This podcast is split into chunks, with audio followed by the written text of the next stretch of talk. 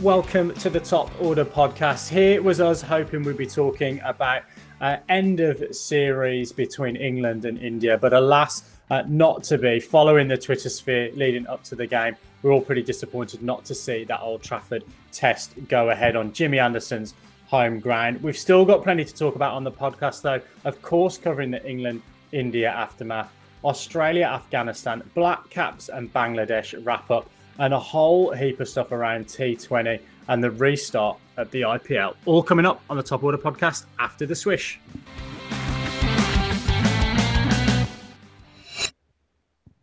Well, guys, plenty of cricket going on around the world still, and a lot of it for our viewing pleasure over the course of the last week. But the one thing we have missed is that final uh, fifth test match between India and England um, due to be played at the Emirates Old Trafford. A lot of disappointed fans who would have forked out for train tickets, hotels, bacon sandwich on the way to the ground, couple of beers, um, early doors in their local Wetherspoons, and then they get to the ground and, and unable to, to see any play because um, it's been called off. Lots and lots of press around this, lots and lots of different views on the reasons, and we're still a little bit unclear as to even how this affects the World Test Championship um, with at the moment uh, the, the game being cancelled as opposed um, to postponed. Um, I'm sure we'll unpick all of that as we go. But your guys' thoughts first and foremost as we yeah sit here recording on this Monday in lockdown here in Auckland. Well, as a cricket fan, it's incredibly disappointing not to see a conclusion to that Test series that was poised, you know, for a reasonable, reasonably exciting finale um, at the Old Trafford, of course, a good ground for England to play on. They played bubble cricket there last year, and that's really the irony is that we were managed to get grounds in far more difficult conditions last year in terms of biosecure bubbles, but weren't able to get them going again uh, this time around. So a massive disappointment for us as fans. But I guess you have to um, you have to take what India have said at face value, in that they didn't feel safe or comfortable playing, and, and you have to take what they've said at face value. I think, and uh, certainly Sourav Ganguly. Uh, has had a lot to say uh, to the Cricinfo Press today, and we can cover that as as well if you want to.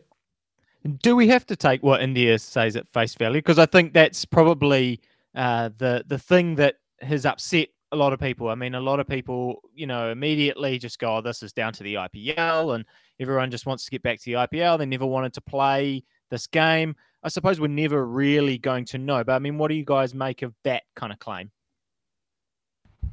Yeah, well, look, I'm happy to jump in if no one else is uh, to. Uh, look, I think it's a really difficult one because you've got some differing views. I think what was odd to me is in the immediate aftermath. Um, and look, you can only imagine what's going on behind the scenes in all of this, right? So, um, if you believe all the conspiracy theories the Indian team was seen out and about um, in and around Manchester on Thursday, they didn't train on the day before the game, which, if you don't train on the day before the game, um, typically probably means you weren't intending to uh, to rock up and play in, in, the fixture would be my take on it. But then there's a, a counterpoint. I think then Tom Harrison was obviously behind the scenes with his counterparts at the BCCI, trying to figure out what the communication was. And um, I think it was all coming out really quite quickly. And um, there was a retraction almost immediately after they'd said that the series had been forfeited. Then it wasn't forfeited. Um, and then Tom Harrison made a comment that said, This is absolutely nothing to do with the IPL. Um, but when you kind of do the math, I think it's got everything to do with the IPL. And I say that without any blame uh, or um, anything that I'm going to level on the players. I personally blame the cricket boards here. We knew that India thought it was pretty tight coming into this series um, to get the amount of cricket into this English summer as they needed to and still get back safely um, to complete the IPL. So it's a delicate balance, I think, between that TV revenue um, and the players operating under these increased, uh, you know, increasingly stressed environments. And I guess when we look back at it logically, to be honest, expecting a five-test series to a be reasonable to put the players through that, and b even be completed in a country where I think last week there was 38,000 cases per day on average um, in the UK. it's pretty freaking ludicrous to think that that was going to be completed. But I, on the counterpoint, don't buy the line that that's got nothing to do with the IPL. If any of those players had tested positive, they would have had to stay in the UK for at least 10 days, meaning they missed uh, the start of the IPL um, tournament. And, look, I think that, you know, they're off to their, you know, uh, bubbles with their teams where we know they're tremendously looked uh, well looked after um, for their franchises. Um, and you know, protecting to an extent the payday. I don't necessarily think it's about the money. I think it's more about the the convenience piece and the, and the fact that a lot of these guys have now got young families that travel with them as well. So I don't blame the players one bit. Um, but I think the boards could have probably had a bit more of an honest conversation a little bit earlier on and said, do you know what? We can't really squeeze five tests into this summer and still get the IPL in. Uh, something's got to give, and it's going to need to be um, a test match. And that's the reality, I think, of uh, the way that cricket's going to be played over the course of the next 12 months as this uh, virus still affects uh, world cricket. But yeah, that's my rant. Over. Yeah, for me, I actually um interestingly. I agree with Binksy on that to some extent. Uh, We're back after the swish. I think if you trace that back to, um, you know, Ravi Shastri's book event, where this is all, it's been the catalyst for this whole thing. The major thing that's changed uh, between then and now is that due to this COVID outbreak and, and the, you know, COVID breaking the bubble or the, the what's it called? The living arrangements, the managed living arrangements that they're living in, uh, was that a six day quarantine would need to be held in the UAE. Whereas prior to that, it was going to be a bubble to bubble transfer, no quarantine required. So I think that that's the main thing that I can see that's changed. And we did ask this question earlier when we talked about the IPL coming about. Can the IPL hold itself up with their domestic players who aren't their who aren't who aren't with domestic players who aren't their franchise players. Um, and I think we found the answer to that. I think that, that we found out that no, they're not willing to take that risk. And that, that's essentially what's happened here, I believe. I don't think that we can go down the line of, of bubble fatigue and, and, and things like that uh, in this instance. Um, but conversely to that, I think that the, the reaction also ha- has been has been a little bit poor. I feel like I think that everybody was ready to be quite aggressive about this this this this pullout uh, of the um, of the series. And at the end of the day, like Binksy said, this has been a, a massively long tour for the Indian players. They turned up a month before the first test started, um, and then prior to that, we're quarantining in India before coming uh, coming to England. So.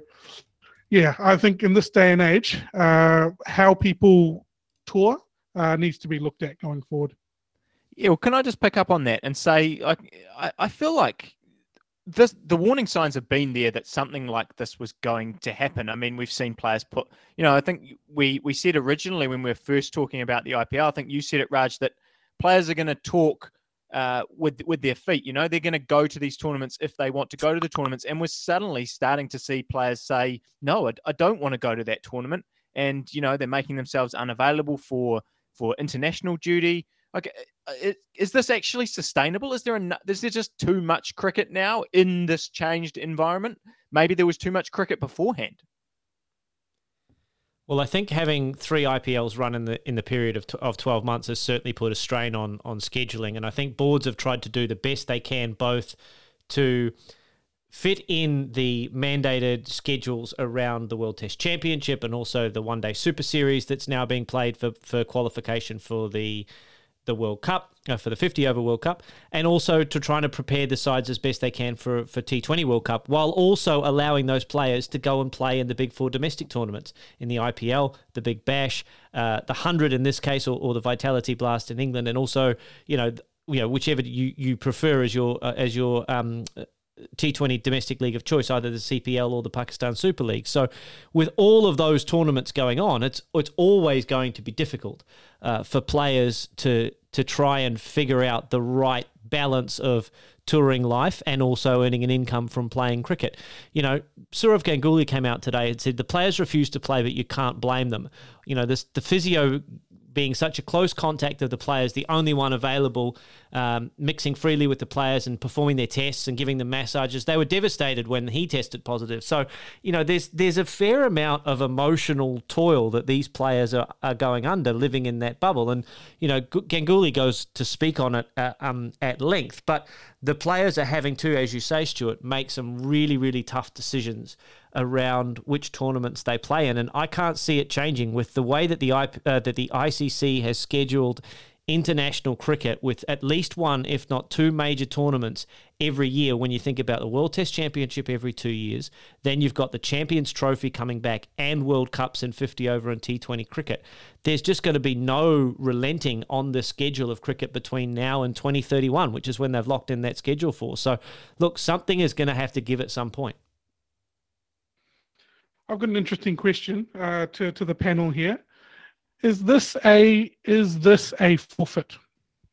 Who who know? I I I have no idea because I, you don't know the situation. I think that's that's it's going to be a really tough situation for the IPL uh, for the ICC to kind of determine. That I mean, they're the ones that are going to hopefully get the truth, right? I mean, look, if like Baldy says, if this physio had had tested positive uh, in enough time and uh, every single player has been a close contact of that physio. They've all had work on them. Then I, I feel like you know the way Delta is being talked about and the way it's spread around communities. I think it's a no-brainer that they, you know, that they would be worried that there was going to be a positive test. The fact that there has been no positive test so far, who knows? You know, there's been talk of you know players vaccinated. Does that matter? I'm I really don't know, and and I think it's really tough to kind of try and answer that. I'm I would love to know because I actually have a bet on the series of India winning that series, and it still hasn't actually paid out. And I would I would like that to happen at some point, but uh, yeah, I, I don't feel confident enough to answer that. Look, I'm so I'm sure someone will correct me, but um, I think in the immediate aftermath, I think one of the big things was around the insurance payout that the ECB would have got um, versus a yeah, cancellation versus a forfeiture. Um, and then I think needing some clarity around the way that the rules were written by the ICC for a COVID cancellation specifically, mm. and the fact that no players have tested positive um, prior to that, um, it's going to test their decision making ability. I don't think it's going to come down to the ICC making that call. I think it's going to come down to the conversations between the BCCI and the ECB as to what can be tabled as a potential um, I suppose reparations is the wrong word, but you know, how do they potentially redo this test match? Um, there's talk of actually them tacking a couple of T20s um, onto their white ball tour to England next summer um, as compensation to Old Trafford, so they would get to host both of those T20s.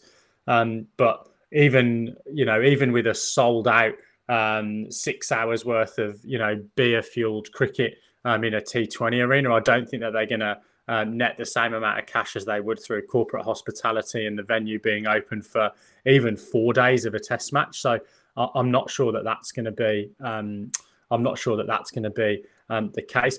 Someone asked the question, "Do we care?" And I think this World Test Championship probably now makes us care more and and that's an odd feeling because we, we, we didn't think that at the start of the world test championship a couple of years ago but all of a sudden now i actually really care whether this is a tied series or um, or not because you know it, it could make um, a bit of an intrinsic difference at the end of um, at the end of that period the final point i'll just make in, in closing is uh, we are living in this uh, look I, I, it's been said a whole bunch of times and if you're playing covid bingo um, unprecedented times. Uh, team of five million, be kind, go hard, go early, all these kind of things. You know, a rolled out ad infinitum now.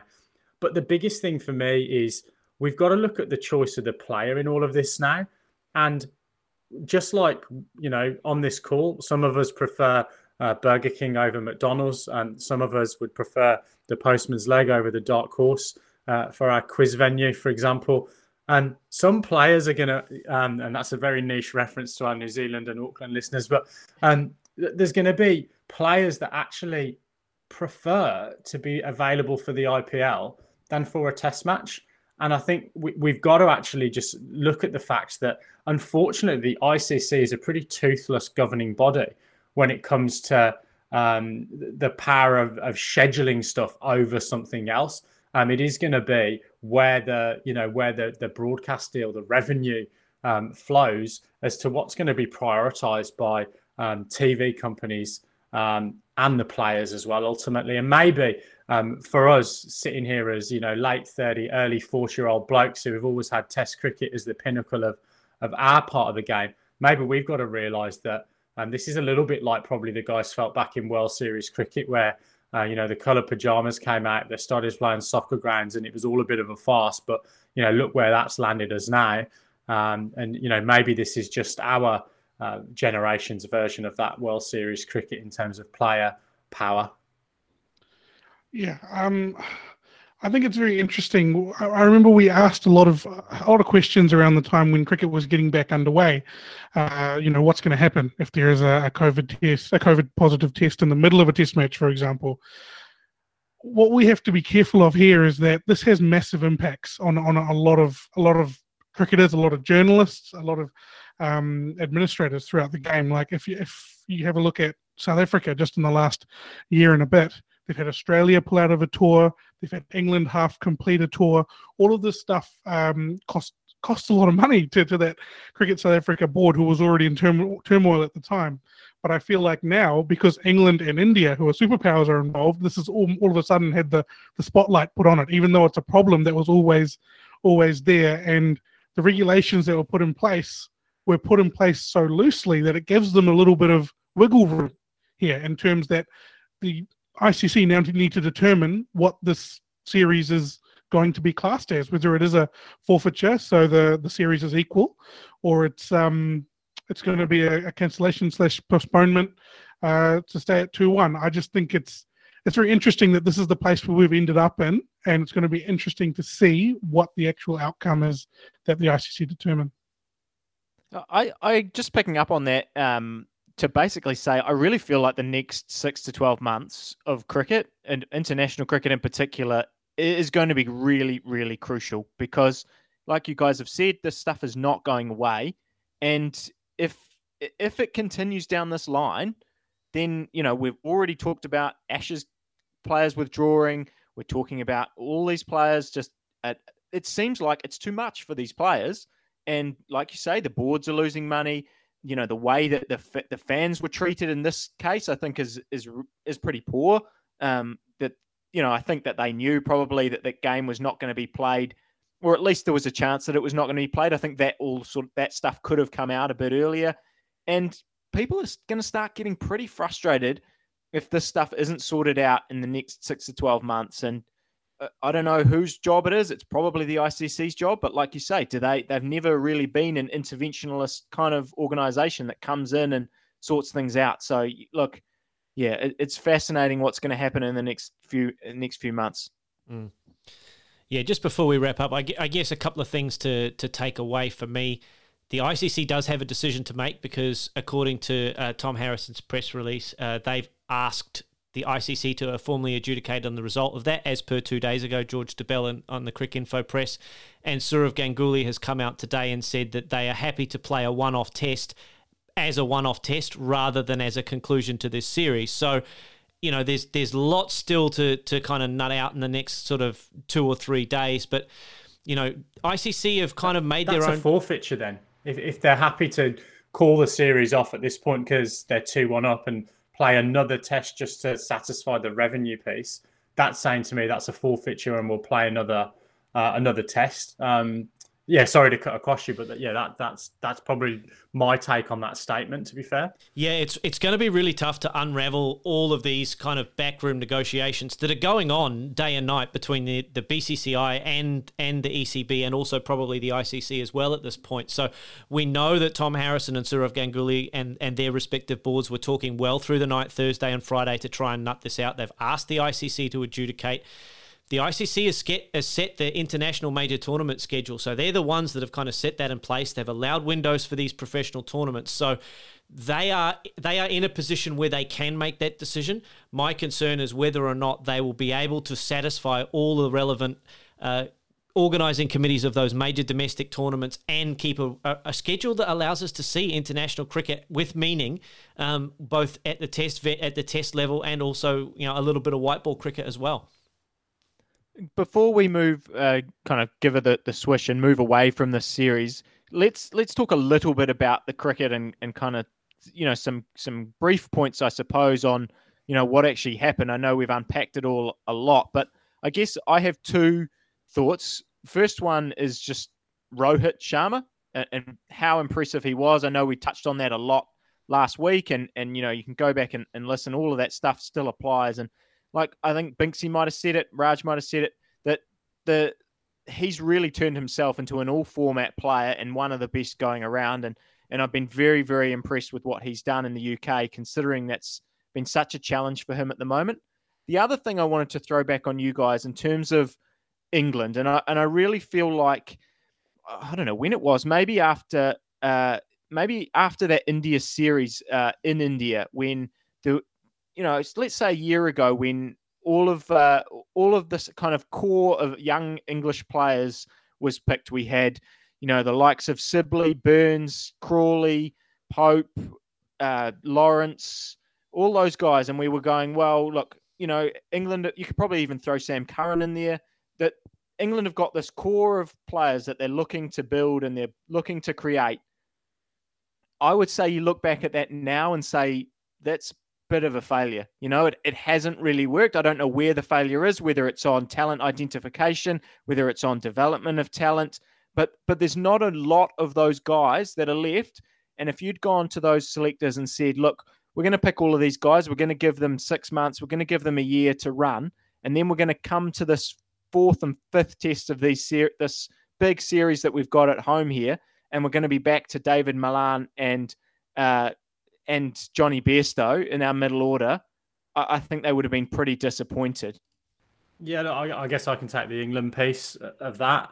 Um, for me, look, I don't, I don't necessarily think it's about talent ID.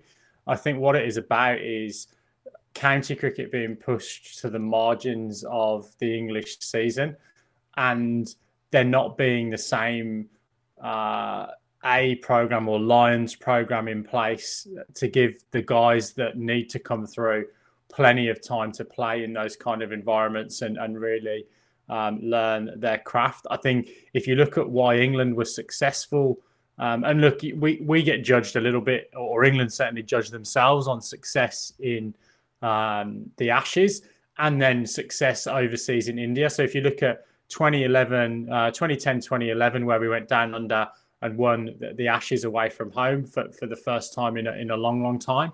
And then a series win in um, India in 2012 uh, with, you know, similar-ish personnel.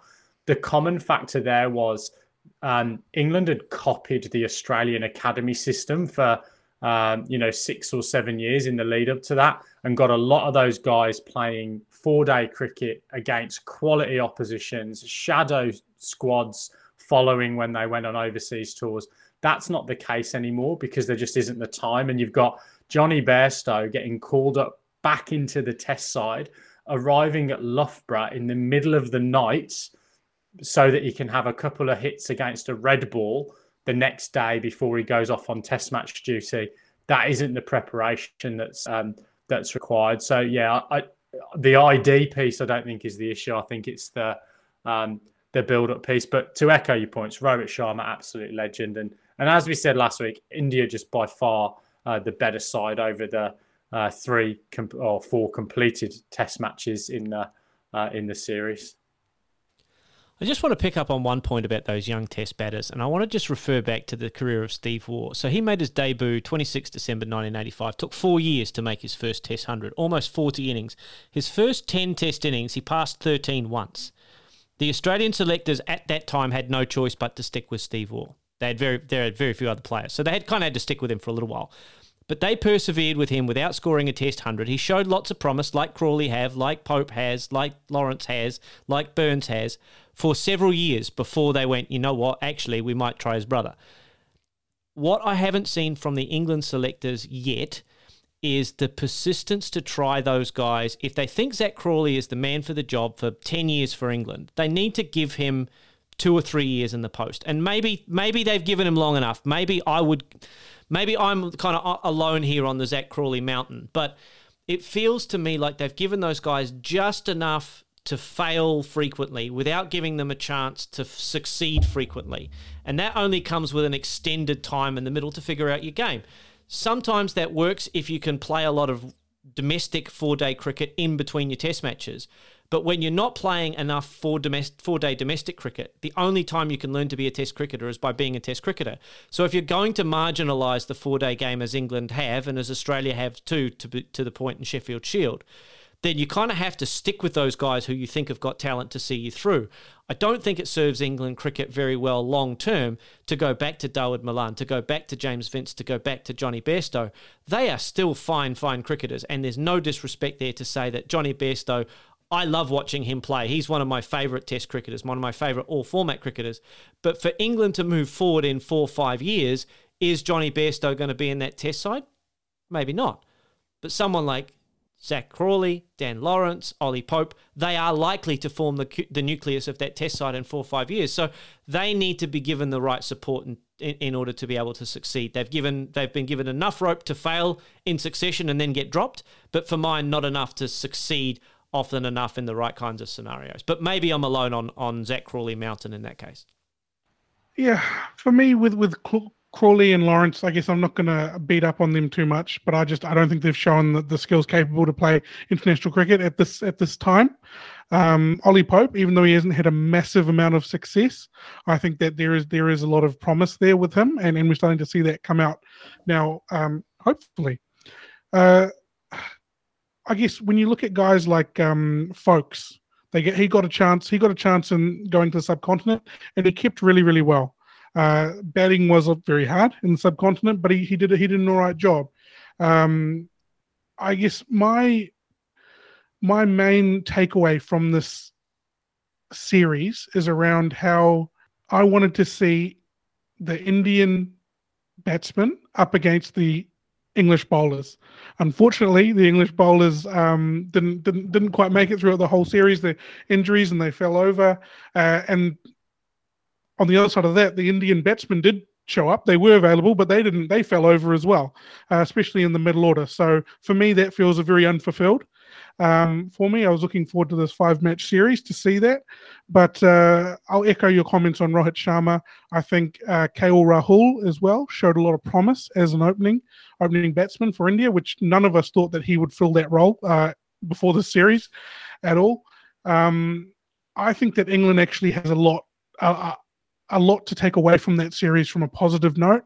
Uh, when they get people back like Jofra Archer, like Stuart Broad, or, or, even Ben Stokes, when they get these people back, I see them actually being really competitive on the world stage. The test now is to go to Australia and not embarrass yourselves because very, very good teams have gone to Australia and played really, really poorly. So uh, it'll be interesting to see what happens as we go through the motions over the next two months to who's going to tour. Um, and then, uh, yeah, I, am I'm hopefully crossing my fingers uh, that we'll have a good Ashes series down and down under. Yeah, I'm hopeful of that as well. I mean, the only guy that I would add to that list of guys that have been shining lights for England in this um, English summer is Chris Woakes. I think he just showed his quality again as, as a tremendous cricketer. We talked about him in the wrap up of the fourth test, but he's one of those guys that I think will come to Australia and will bat with purpose. He'll make a few runs at the bottom of the order. He'll, you know, he'll just do enough with the ball. I know he's not express pace, and, and people talk about you needing to have express pace in Australia. McGrath didn't, you know, Reiffel didn't, Stuart Clark didn't. Those guys all were there or thereabouts, nibbled the ball about just half a bat length, like Chris Woakes does. And I think he's going to be a key for England in that down under tour, even if they take Wood and Archer and Stokes. Uh, and and Anderson and Broad, I think Chris Woakes is going to be one of the keys for England in that series. And and yeah, just uh, before we move on, Alastair Cook scored 100 uh, today uh, for Essex, so uh, he might be dusting off uh, uh, the passport and getting the vaccinations done. Still got it. Well, guys, we've done that segment to absolute death, so we will be back after the swish um, to talk about Australia, Afghanistan, Black Caps in Bangladesh and a whole host more. Stay tuned. Welcome back to the pod. Look, far be it from us to delve into politics and cricket, but uh, Australia, Afghanistan, um, looking like it may be another series that's cancelled um, in the very, very near future. Border, you've been keeping, I think, half an eye um, on that. Really tough for the players and, and got a feel for uh, the Afghanistani uh, cricketers. Um, but yeah, how do we see this playing out over the course of the next uh, few days? Well, I think Cricket Australia has made their position quite clear that they're not prepared to host Afghanistan this summer. Uh, a real shame for the players and also for the fans as well. You know, the, the test was originally scheduled for my hometown uh, to happen in August. That hasn't happened. Uh, it was then rescheduled to be played in Hobart, a venue that doesn't get very much test cricket at all. That's then been cancelled. So really for me, both for the Afghanistan players to, to participate in, in another test, which has been uh, which will be very disappointing for them, and also for the Australian public not to be able to see Rashid Khan, um, you know, Mujeeb Ur Rahman, these kind of guys, Qais Ahmad, who've come down and played in BBL cricket and been, uh, you know, crowd favourites, fan favourites down under, not being able to see them roll out for their country and, and, and put on their cap and, and play Australia in tests, I think will be a great disappointment both to the to the players, I should say, and also to the fans as well. Yeah, look, and it, uh, I think it's another one where it, it's a let's see what happens in the next six months. And, you know, I mean, are they going to be in the T20 World Cup? Like, I feel like that's a question that nobody really knows. I mean, there's been nothing kind of said that uh, about that. There's the ICC guidelines. I think I read something that you know they had five years to kind of sort out uh, a women's team to sort of be an, an a, a, um, a qualified nut test nation. That hasn't ha- really happened to to the best of my knowledge. I mean, I think there is there there are a few ripple effects here that, yeah, sadly for the, those Afga- Afghanistani players, it could mean you know, yeah, could mean that they're just gone completely. It's going to be really tough. Yeah, I mean, it, it's not a, a, new situation. You know, we've had, you know, nations like uh, South Africa where there's instability in the country. Uh, we, we I, they're not an ICC full member uh, anymore. So, I mean, there's no way any team can tour there. There's even questions around touring the northern parts of Pakistan as well uh, because it's so close to, to Kabul. So, uh, I think that we just need to sort of get to that point now where we understand that they're unfortunately not going to be able to play with this destabilization that's going on, and uh, let's move forward. Well, on that note, let's move forward. We were talking on the last pod just how impressive Tom Latham was as captain, keeper, and batter for the Black Caps. Proved us all right in that final match of the five match series, player of the match for a well compiled 50. Um, but Bangladesh getting over the line in the five match T20 series, um, three games to two. Um, we asked this right at the really at the start after the first couple of games. What what have we learned? Um, what's the experience been like um, for the players? And um, I, look, I guess uh, Bangladesh taking uh, any confidence, um, having ambushed New Zealand on some pretty spin friendly and slow wickets out there.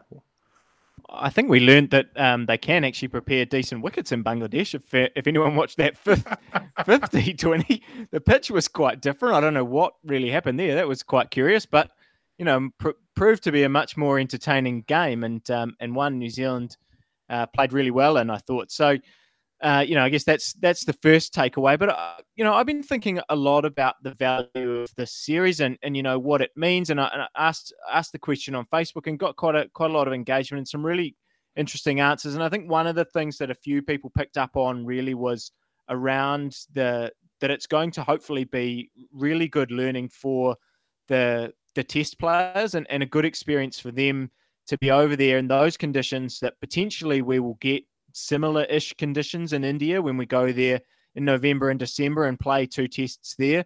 And, you know, I, I know you're not really supposed to be using your your T20 games as preparations for your tests, but I think getting in that environment certainly helps them. And and I think we've also learned a lot about some of those players, just the ability to you mentioned Tom Latham, we've seen Ajaz Patel I, I think we've just learned once again that they are good cricketers and they have value in which, whichever format of the game that we're talking about. Yeah, for me, like I said in, in, in, the pod last week, I don't, I didn't learn much from this. I mean, uh, if you look at people like uh, Rachin Ravindra, he probably heard a little bit, if not from a selection point of view, from a confidence point of view. He didn't bat well on those surfaces in general. Uh, struggled a little bit on that final one where the ball was zipping through a little bit. But in my opinion, he's our red ball specialist opener of the future who can play some white ball cricket if required. But I don't think he's going to eclipse people like the likes of uh, Martin Guptill or, or Finn Allen when it comes to white ball cricket or, or Devon Conway. Um, Finn Allen, uh, good segue there. He, he looked really good in that final game. Uh, him and Guppy need to bat together ASAP. I want to see what those guys can do together as a, a combo. Uh, and and Tom Latham again, all class with the bat in that um, last 2020 there. But, but but we all knew this. We knew this. This is not anything new to me. Um, overall, losing the series, uh, being bowled out for less than 100 twice, uh, is not a good look. Uh, but I do think our efforts with the ball into the field were, were really promising, and, and we competed even when when we were bowled out for um, small numbers. Just one major point that I want to take away from this series, and that is, and also the Australian series that came before us in, in Bangladesh, is that bat is king in, in, in 2020 cricket, that format. And if we see pitches like this in the UAE, uh, which is very possible coming up, uh, the Asian teams are really going to the ones who can grind out an innings with the bat, they're going to have a massive, massive advantage uh, in that World Cup uh, come November. Just a quick question for you, Raj and, and Lippy. Did anybody um, that wasn't on the plane for this T20 World Cup um, get their business class seat reserved for that T20 World Cup from this little tour? I was going to say I was surprised that Finn Allen's not there, so I assume that they're going to be using uh, Devon Conway in that in that in that position, opening the batting. But um, Finn Allen, uh, he, he's just devastating batsman. I think he's got a big future uh, in in the Black Caps going forward. Yeah, look, I mean, I think I said it last week. The I think it's a, a an unfortunate circumstance of COVID that these these games really could never have been a trial for that World Cup, and and it's a shame that they're not because I, I think we would have seen that kind of battle where you know there's been a lot going around about how why isn't Ajaz there? You know he he was just tremendous in this series, and you know he he I think he probably on what we've seen so far looks like he could be incredibly useful as our potentially third spinner in that T20 lineup. However, then you think about is he going to unseat Ish, Ish Sodhi, who was player of the series, I think, in New Zealand when we played the T20 series against Australia.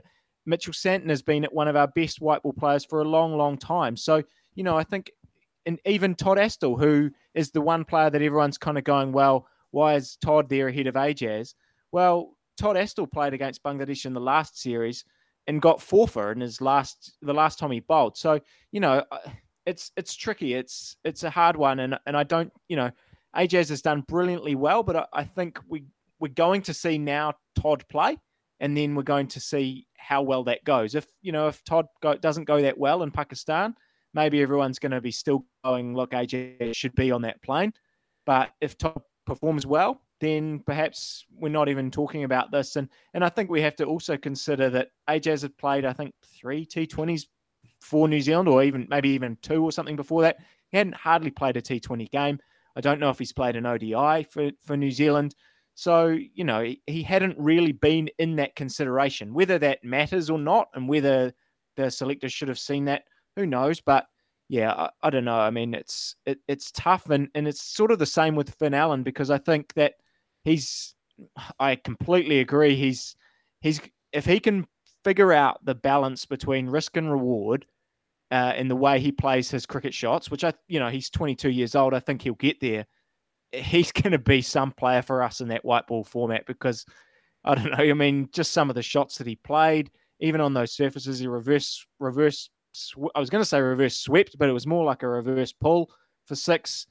He, you know, just some tremendous cricket shots. And, you know, I think that you're right, Raj, that they'll go with Guptill and Conway, and, and they probably see Seifert in there as someone who could open uh, if that pairing, if they don't want to go with that pairing, I actually think they'll go with Seifert as kind of their closer. But um, you know, Seifert's in that mix to open, and they probably just went, look, we're gonna we're just gonna go with other options at the moment. And Finn's been great, but you know he's young, and these other guys have, have been proven so far. But I don't know. We'll see in a few weeks whether that's proved right. Raj, you're going to get your opportunity to see Guptill and, and Finn Allen play uh, over the next you know the next few games in Pakistan because because Guppy's about to join the squad for those last five T20s over there.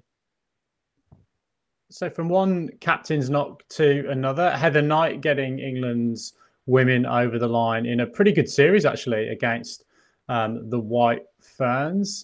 Um, so what do we take from yeah? What do we take from that? Oh, you you just grab your phone there, Binksy. But um, I think we take um, it's probably I don't have I don't know that I've got a huge amount more to add than what I said last week because I think from a, a White Ferns perspective, they'll be disappointed that they lost that game. I mean, it was a, a really nail biting game. Came down to the last over. It looked for a second there that, that Amy Satterthwaite was going to get New Zealand home. But then, you know, unfortunately, after bowling really well, bowled a full toss, and um, Sophia Dunkley just hit, you know, went hit it, hit it through mid wicket for four, and, and and that was the game. But you know, I think that they've they've played some good cricket there, and they've really shown that they can compete against England, which is sort of all we wanted at, at this point. Whether it's going to translate to the ODIs, I guess, because you know we're building now towards the ODI World Cup. Uh, you know whether they can continue that over the 50 over format is going to be another question. Um, I certainly hope so, um, but you know we'll see on Friday. And yeah, it's. I think we just want to to continue that and, and make sure that the the big players for New Zealand are the ones stepping up because if we can get Devine, we can get Bates, we can get Satterthwaite, and and the Kerr sisters, you know, assuming that Amelia Kerr is back for for that series, Leah Tahuhu, you know, there are there are genuine match winners in that New Zealand side, and if we can get them all performing at the right time, we're we're a chance, and that's all you want. Well, boys, we'll move on to a little bit more T20 cricket. Apologies uh, for the interruption in the background. Um, it was a withheld number, so it was either the Taliban or the BCCI trying to track me down for my comments on the podcast. So um, I've just, uh, yeah, thrown that burner phone away. Let's talk about the IPL restart. Um, so, yeah, keeping tabs a little bit on the player movement. We didn't mention actually in the England India segment. I don't think a, a number of in England players pulling out of the IPL um, at fairly late um, stages. I've got to be honest, I don't think that's got anything to do with any sort of tit for tat. Um, I, I, think it is more a case of those guys wanting to be ready for uh, the Ashes if they're selected. I think Jonny Bairstow in that group um, that's kind of pulled um, pulled pin and Woakes as well with a young family now. He's back in that um, England setup. I think probably just wanting to take that um, break. Um, but yeah, are we pumped for, for for this tournament and the resumption of it, or are we sort of a little bit sort of still feeling a bit of trepidation about how it's all going to play out? There's a bit of water to go under a few bridges, I'd imagine, before we know the full makeup all of these squads. I think. Yeah, that's what's going to be the interesting thing for me. I'm I'm actually looking forward to seeing what these squads actually end up looking like the day of the first game there's so much that could happen between now and the start of the IPL, which is less than a week away. Um, that could completely change the the fortunes of some of these teams. If you have a look at it on paper, these teams have changed markedly between when we paused the IPL back in March and even to now. Guys like Chris Woakes coming in uh, and out, you know, Pat Cummins coming out and Tim Southee coming in for, for KKR is, is a bit of a like for like. But some of the players who've chopped and changed haven't been like for like replacements. So the balances of the squ- some of the squads have changed. And you know, if you have a look at the Royals with Stokes being being unavailable or, or Archer or Buttler or whoever, you know, some of the some of the kind of dynamics of those teams are going to change markedly as well. Um, so plenty of opportunity for some players who are coming in, and and it's going to be I don't know who's going to win this tournament. I've got no idea now um, who's going to come back and, and perform well because there's just been so much upheaval and change in some of these sides.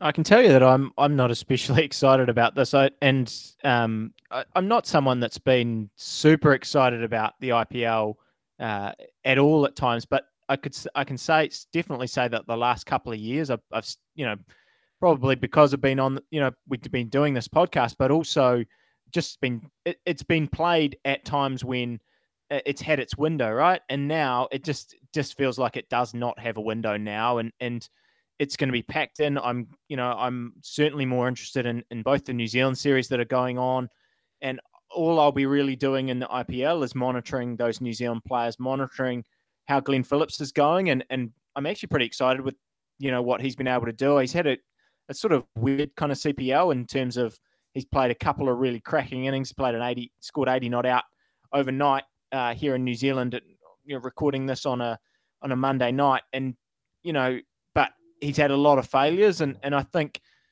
I always hark back now to what Colin Munro said when he talked to us about how basically your job, certainly at the top of the order in a, in a T20 series and T20 tournament, is to go ahead and play three or four match winning innings in your 10 innings. And it, you know, anything else above that is kind of a bonus. And that's how I see Phillips kind of playing.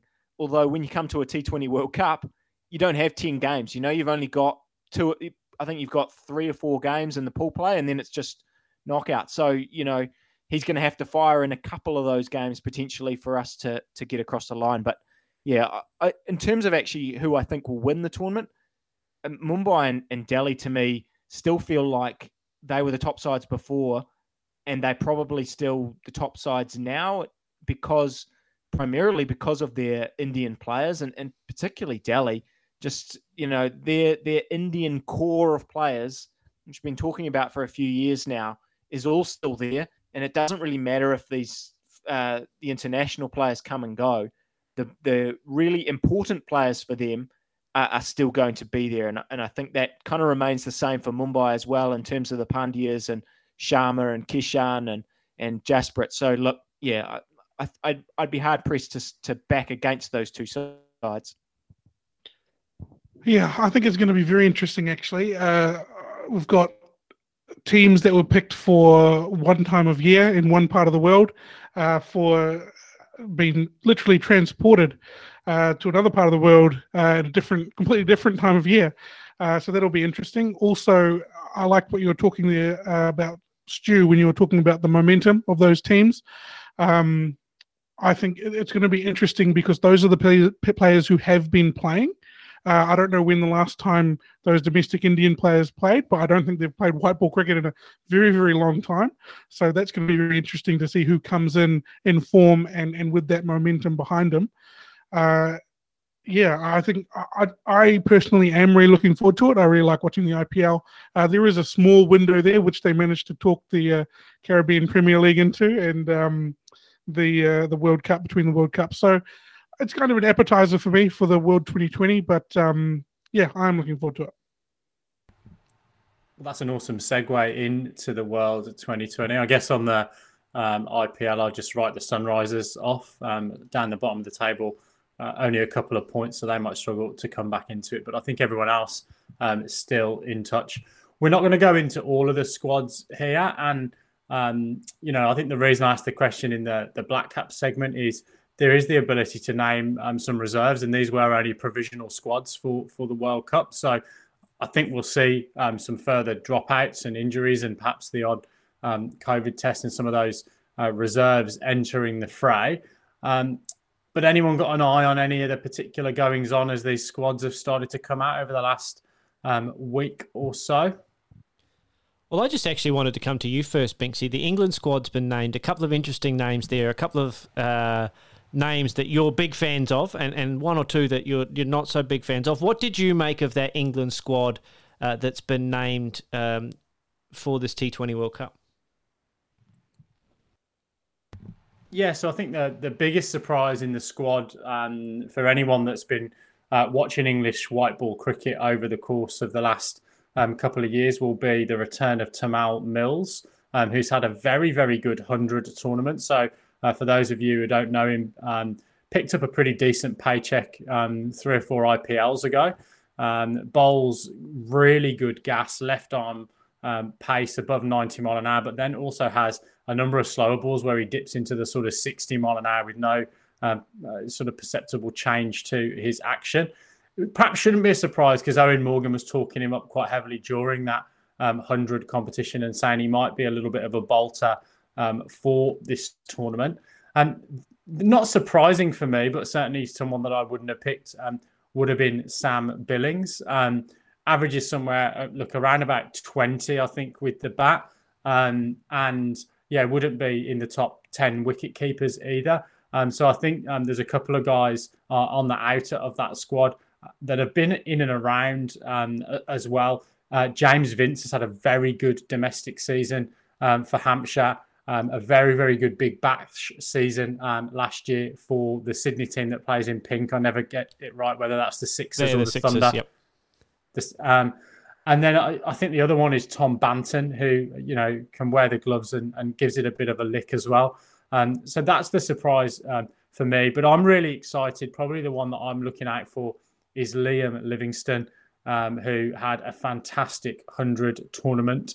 Um, and I've just got a, a, sneaky feeling that this yeah, this tournament might actually see him um, make his way into that red ball side um, as well to fill one of those problem middle order slots um, for England um, a little bit later on. Who knows? Even the Ashes, perhaps.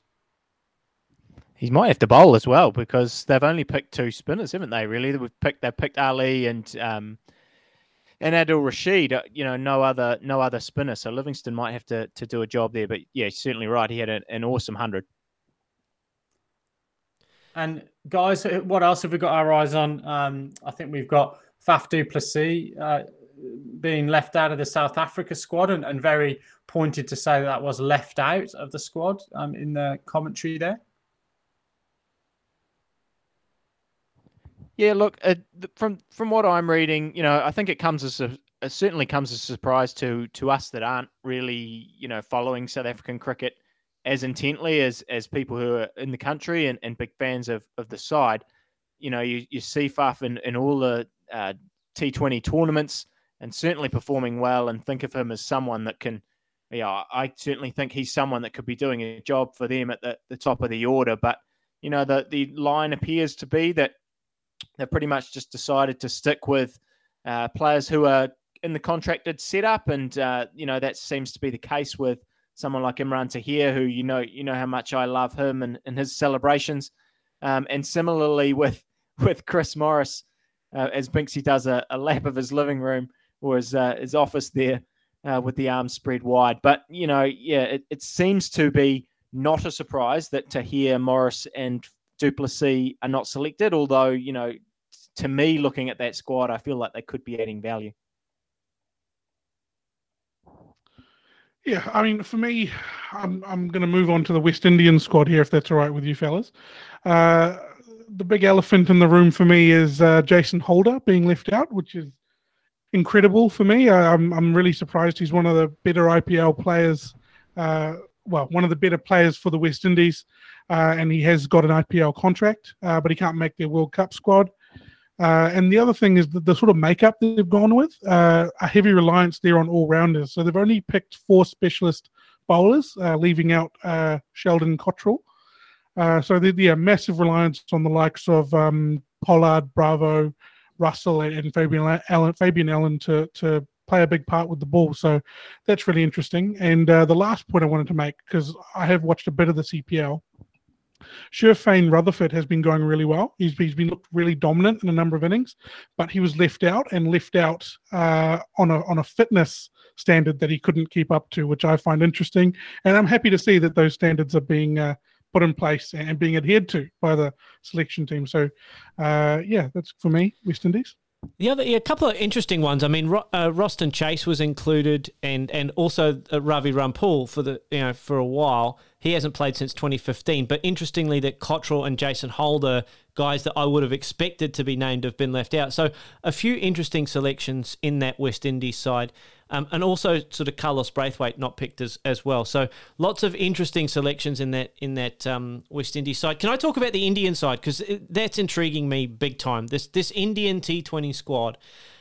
The first thing that's that I look at and I see that Indian squad is that Virat Kohli looks like he's going to open the batting because they've only picked Rohit and KL Rahul as other opening options. No Shubman Gill, no Mayank Agarwal, no Prithvi Shaw, no Shikhar Dhawan. So staples of successful IPL sides at the top of the order, none of those have been picked in that side. So it looks to me like some combination of Kohli, Rohit Sharma, and KL Rahul will open the batting uh, in that Indian side moving forward. Uh, Wicket keeping's also another interesting one. So obviously Rishabh Pant has been selected as their primary wicket keeper. Uh, Mumbai's Ishan Kishan has also been selected as well, but no room for Sanju Samson. Um, so there's some interesting sort of backup wicket keeping options that they've got in there as well. Uh, no Shreyas Iyer as a pure batsman in that in that lineup. So their middle order is going to be probably Hardik Pandya, um, Pant, maybe Suryakumar Yadav as well. So there's lots of interesting kind of little niche kind of balance things in that Indian side. And of course, we'll we'll open the mic up. So. You want to come in, and then we'll we'll open it up to Stu to talk spin. Yeah, so the Ishan Kishan pick caught my eye as well in that Indian squad, and um, certainly on the list that I've seen, he's got the little W next to his name as the second wicketkeeper in that squad, presumably after Pant. And I've just got a maybe a sneaky suspicion because um, he has been at the top of the order on occasion for the Mumbai Indians. Is he a bolter, maybe? Um, and he's, he's actually not necessarily there for his keeping, although he can obviously do the job. You've got KL Rahul in the side as well. Um, w- whether or not potentially you could see Kishan at the top um, of the order with, um, yeah, with, either Rohit or um, or Virat potentially. So yeah, th- that might be just one to keep an eye on. Yeah, I mean, officially he's been picked as the third opening option in this article I'm reading, but I, I read into this that Virat Kohli's probably going to open the batting. I think that that's the way. I mean, he's come out and said that he wants to do it.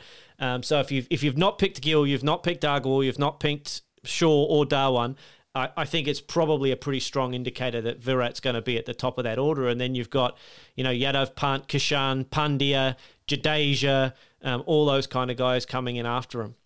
Yeah, with with the Ishan Kishan thing, I don't think he's been selected to open. You're not replacing Shikhar Dhawan with, with, with Kishan there.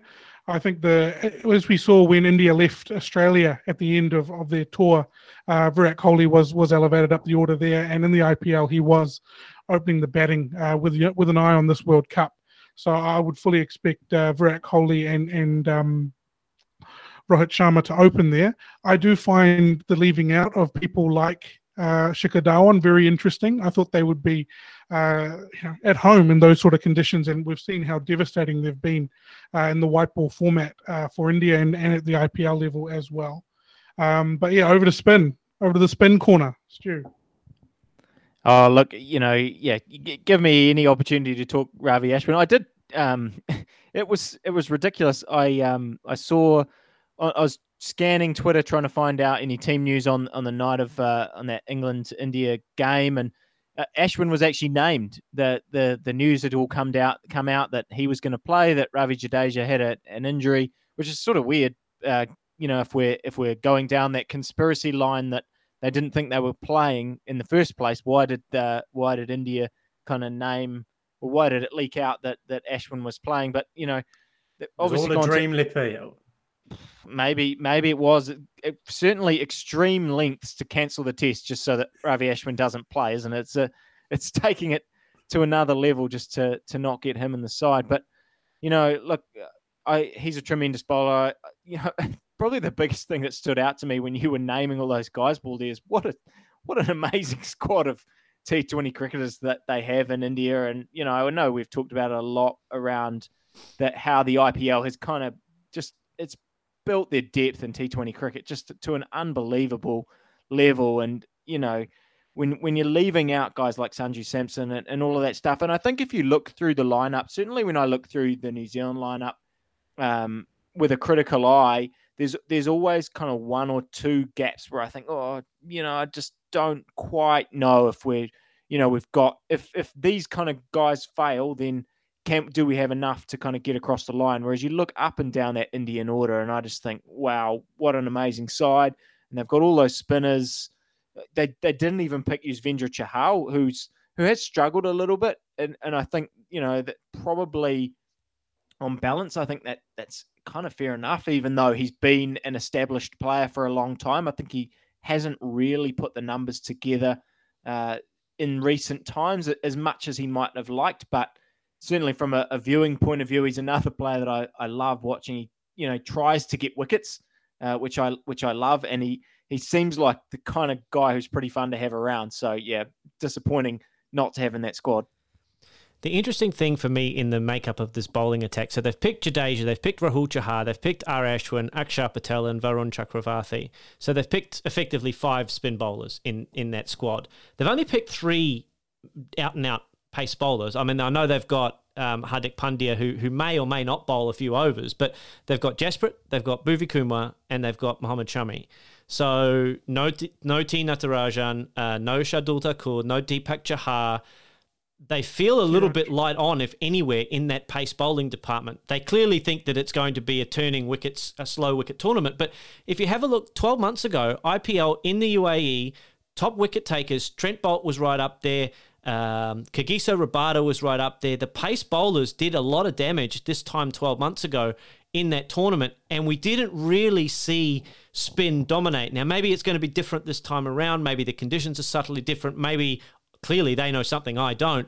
But I'm I'm just a little bit perplexed that maybe they've missed a trick there in taking five spinners and only three medium paces.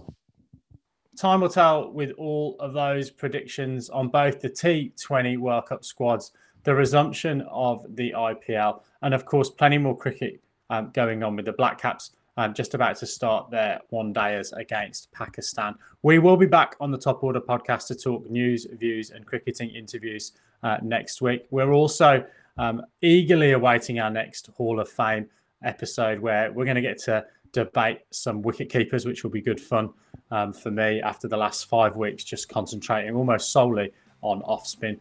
But for all of us here at the Top Order podcast, it's good night and God bless from us here in Auckland. We'll speak to you soon. Good night.